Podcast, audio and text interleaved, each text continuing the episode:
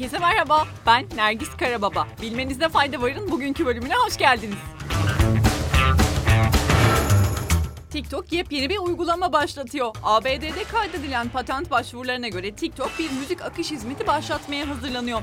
Viral video uygulamasının ana şirketi ByteDance, TikTok müzik için bir ticari marka başvurusunda bulundu. Bu, müzik, şarkı, albüm ve şarkı sözleri satın alınabileceği, oynatılabileceği, paylaşılabileceği ve indirilebileceği bir mobil uygulama haline gelebilir. Insider'a göre ise TikTok müzik kullanıcılara canlı ses ve video akışının yanı sıra çalma listelerinin kapağı yapmak üzere fotoğrafları düzenleme, yükleme ve müzik, şarkı ve albümlere yorum yapma olanağı da sağlayabilir. Avrupa'nın son pandasının Bulgaristan'da yaşadığı ortaya çıktı. Pandaların Avrupa'yı en son ne zaman dolaştığını yakın zamanda bir müze koleksiyonunda yeniden keşfedilen bir çift diş ortaya çıkardı. Araştırmacılar yaklaşık kırk yıldır depoda tutulan dişleri incelediklerinde fosillerin daha önce hiç görülmemiş Avrupalı bir panda türüne ait olduğunu keşfetti. Modern dev pandaların yakın akrabası olduğu tespit edilen bu yeni tür, kıtada yaklaşık altı milyon yıl önce yaşadı ve muhtemelen Avrupa'nın son pandasıydı. Bir üst köpek dişi ve bir üst azı dişinden oluşan iki parça fosil ilk olarak bin dokuz yüz yetmişlerin sonlarında Bulgaristan'ın kuzeybatısındaki bir bölgeden çıkarılmıştı. Sırada çok güzel bir haberimiz var. Maldivler'deki lüks tatil adasına yalın ayak çalışacak bir kitapçı aranıyor.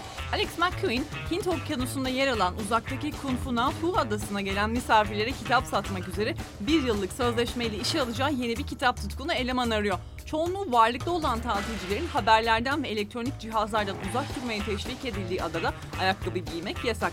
Yani yalın ayakta oluşacak kitapçı, Ekim ayından itibaren kitabevini gün be gün işleterek muhasebe ve stok yönetimi gibi işler yapacak. Dünyanın dört köşesindeki oteller, tatil köyleri, mağazalar ve özel konutlar için kitap koleksiyonları hazırlayan Birleşik Krallık merkezli bir şirket olan Ultimate Library'nin satış müdürü olan McQueen, başvuru sahibi orada bir başına olacak, bu nedenle neredeyse her şeyi bizzat yürütecek dedi. Ölümcül bir kanser türünün beyni ele geçirerek kendini tedavi edilemez kıldığı keşfedildi. Geçen hafta yayınlanan yeni bir araştırma, agresif bir beyin kanseri olarak bilinen glioblastoma yani G B M'nin mekanizmasına ışık tuttu. Araştırma ekibi bu kanserin beynin devrelerini ele geçirerek kendisini daha fazla yaymak ve tedavi edilemez kılmak için kullandığını tespit etti. Farelerde ve laboratuvar ortamında G B M hücrelerini inceleyen ekip, tümörlerin beyni sistematik olarak istila etmek için normal nöron gelişiminden yararlandı. Gördü. Nöronları destekleyen ve astrosit diye bilinen hücrelerden oluşan bu kanser, ilk başta baş ağrısı ve mide bulantısı gibi başka hastalıklara da işaret edebilecek belirtiler gösteriyor. Tedavi nadiren başarıya ulaşıyor ve kanser sıklıkla tekrarlıyor. Ortalama sağ kalım süresi ise bir yıldan daha az. Peaky Blinders film oluyor. Peaky Blinders'ın altıncı sezonuyla final yapmasının ardından yaratıcısı Steven Knight, dizinin spin-off'u olarak uzun bir metraj filmin senaryosunu neredeyse bitirdiğini duyurdu. Knight, şu sıralar filmi yazıyorum, evet, neredeyse bitirdim ve çekimlere başlayacağız. Birmingham'daki bazı stüdyoları ayarlamaya çalışıyorum dedi. Birmingham merkezli Peaky Blinders çetesini işleyen dizi, iki bin on üçte başladığından bu yana B B C'nin en başarılı dramalarından biri haline geldi ve Peaky Blinders'ın altı sezonunu Netflix'ten izleyebilirsiniz. Talat Said Halman çeviri ödülü için başvurular başladı. Nitelikli edebiyat çevirilerini desteklemek amacıyla sekiz yıl önce aramızdan ayrılan Talat Said Halman anısına başlatılan Talat Said Halman çeviri ödülü iki bin yirmi iki değerlendirmeleri için başvuruları bir Ağustos on altı Eylül tarihleri arasında kabul edilecek. Çeviri ödülüyle seçici kurul tarafından belirlenen yapıtın çevirmenini yirmi bin T L tutarına nakit desteği de sağlanacak. Bir başka güzel haber daha. elli dokuzuncu Altın Portakal Film Festivali'nin jüri başkanı Yeşim Ustaoğlu oldu. Antalya Büyükşehir Belediyesi ev sahipliğinde bir ve sekiz Ekim tarihleri arasında gerçekleşecek elli dokuzuncu Antalya Altın Portakal Film Festivali Ulusal Uzun Metraj Film Yarışması'nın jüri başkanı, yönetmen, senarist ve yapımcı Yeşim Ustaoğlu oldu. Başarılar diliyoruz.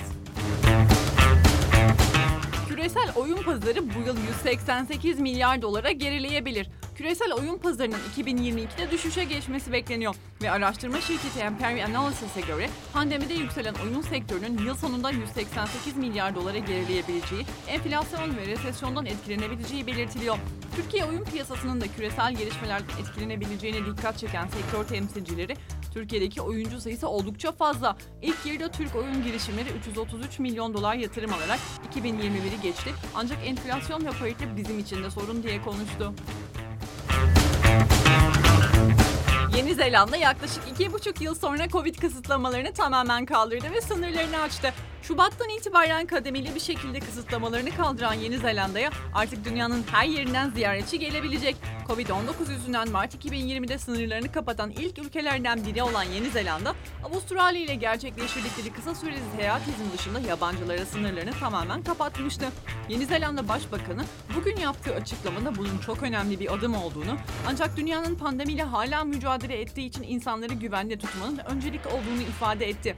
Yeni Zelanda'yı ziyaret edenlerin büyük kısmının tam aşılı olması zorunlu olacak ve ülkeye vardıktan sonra iki test yaptırmaları gerekecek. Ancak bugünden itibaren herhangi bir karantina uygulaması olmayacak.